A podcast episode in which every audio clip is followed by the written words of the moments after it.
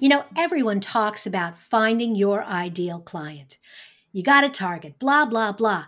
But how do you do that? Well, what if I told you you could do it with three easy questions? That's what we're going to talk about today. Okay, here's the show.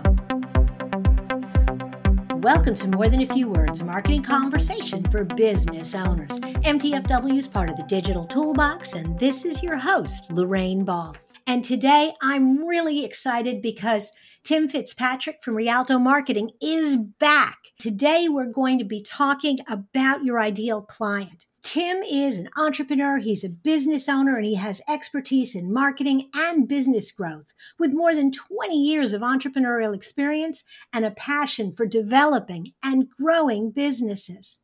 He has been a guest before, and I encourage you to look for his other episode. But don't leave yet. We want you to stay around for today's conversation. Tim, welcome to the show. Lorraine, thanks for having me back. I'm uh, honored to be here again. Like I told you, we don't invite everybody back, but your interview was so good and it was so popular, and you had such actionable information that I'm going to put you to the test again. Okay. Okay, cool. I, I set the bar for myself, so now I got to jump over it again, right? Absolutely.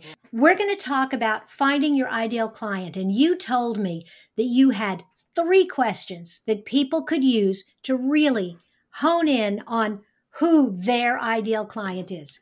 What's the first question? So, first question, and by the way, let me preface this by saying I am assuming that you have been in business for a while you have existing and past clients. Okay. So for people in that situation, the best place to start is to ask yourself these three questions. The first question is Who do you enjoy working with? Okay. Why the heck do we want to be in business and work with people that make us bang our head against a wall? Okay. No point. So I want you to look at your existing and past clients and look at the ones that you just love working with. That's such great advice.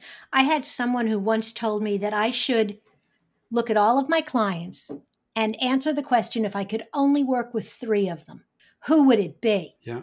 And then look for kind of what did they share in common. That is a great place to start. I have my clients that I love. Now, what do I do? Now, you're going to ask yourself, who are my most profitable clients? Okay. There's a few things to dig into here. One, I mean, obviously, if we're not profitable, we're not doing us any favors. We're not doing our clients any favors because we're not going to be in business. So we have to be profitable. It is okay to make money. A lot of people, when they think about their most profitable clients, they naturally gravitate towards their largest clients. Ironically, your largest clients usually are not your most profitable because they may be driving volume, they may be taking up a lot of your time, they may be pressuring you on price. So don't automatically gravitate towards your largest clients. It's probably not. But if we we got to work with our most profitable clients. When I was at corporate, we ranked all of our clients and we ranked them based on sales volume. And everybody got really excited about the guys at the very top that were buying millions of dollars worth of equipment from us. But when we dove into it, and of course, this is the extreme, but we found there were advertising concessions, pricing concessions, inventory concessions. We were taking them on trips and we were wining and dining them.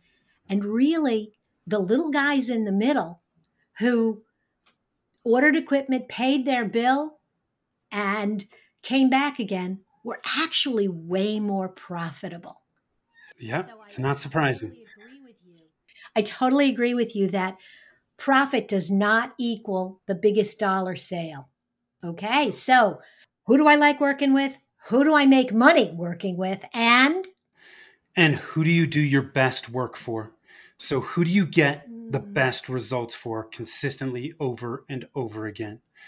Okay, if we can work with clients that we get great results for, they're going to want to do more business. They're going to stay with us longer.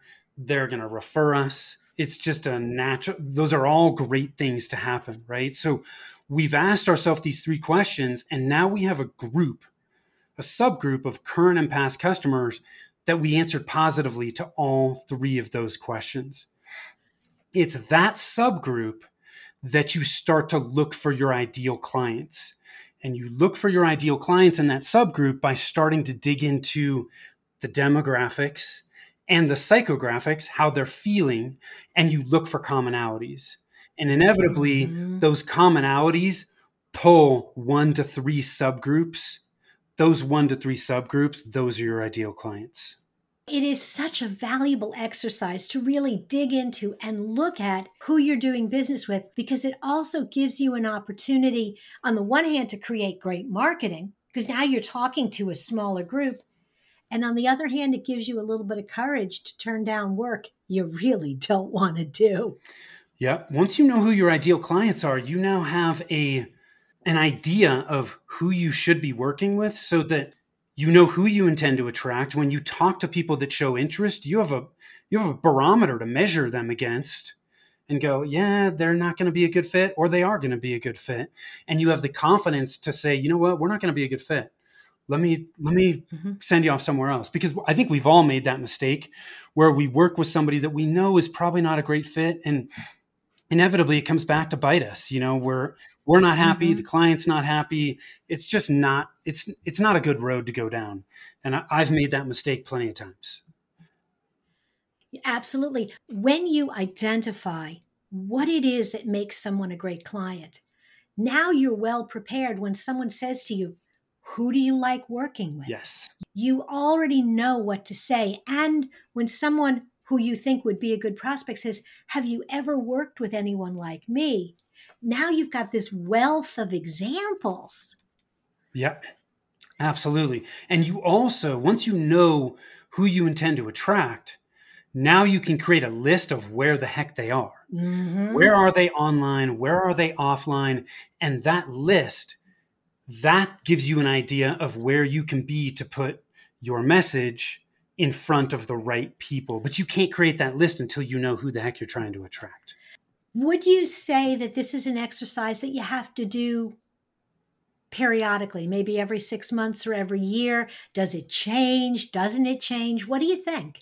It absolutely can change. The market is evolving, our businesses are evolving, and as our business evolves, uh, you know, our our ideal clients may change as well. So, yeah, it's not a bad idea I think to go through this exercise probably once a year just to mm-hmm. kind of reconfirm. I mean, it may not change all that much, but it is a good exercise to go through and just keep top of mind because as things evolve, yeah, there may be shifts. And there's plenty of examples of people that started working with certain types of clients and, you know, they got into it and they're like, gosh, you know, with the product mix we have now, we're attracting different types of clients and those are actually better clients. And it's okay.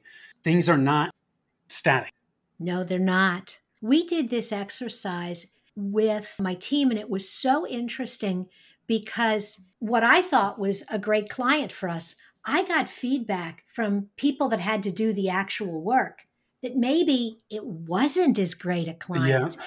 And that gave us not just marketing direction, it also gave us an opportunity to talk about processes and how do we change what we do so it's not stressful. Yeah. And in one case, what we found was we actually switched account execs because it really was just a personality mismatch. Yeah. And once we did that, everybody was happier. That's a really great example, Lorraine. And a point that most people overlook is when you understand who your ideal clients are, you can also use that to make great business decisions. We're thinking about making this change. Well, it doesn't matter what the hell I think about it. It what matters is how our ideal clients are going to think about it. And if you can take that decision and go, "Hey, is X, Y, and Z ideal client going to appreciate this? Are they going to value it? Yes, no. And then we can easily make the decision. So many people overlook that. Awesome. Well, Sam, this has been awesome. Once again, you crammed a ton of value in a short period of time. I'm happy to do it. And uh, like I said, I appreciate you having me back. Well, it was my pleasure. And if you heard things from Tim that piqued your curiosity, there's going to be a link in the show notes to rialtomarketing.com slash more dash than dash a dash few dash words. And on that page, there's going to be all sorts of great resources that you can check into. So definitely hop over and check it out. Thank you, Tim. Thank you. If you've enjoyed today's conversation and you want to find more resources for your business, be sure to check out digitaltoolbox.club. Look for MTFW wherever you listen to podcasts. This has been another episode of More Than a Few Words. Thanks for listening.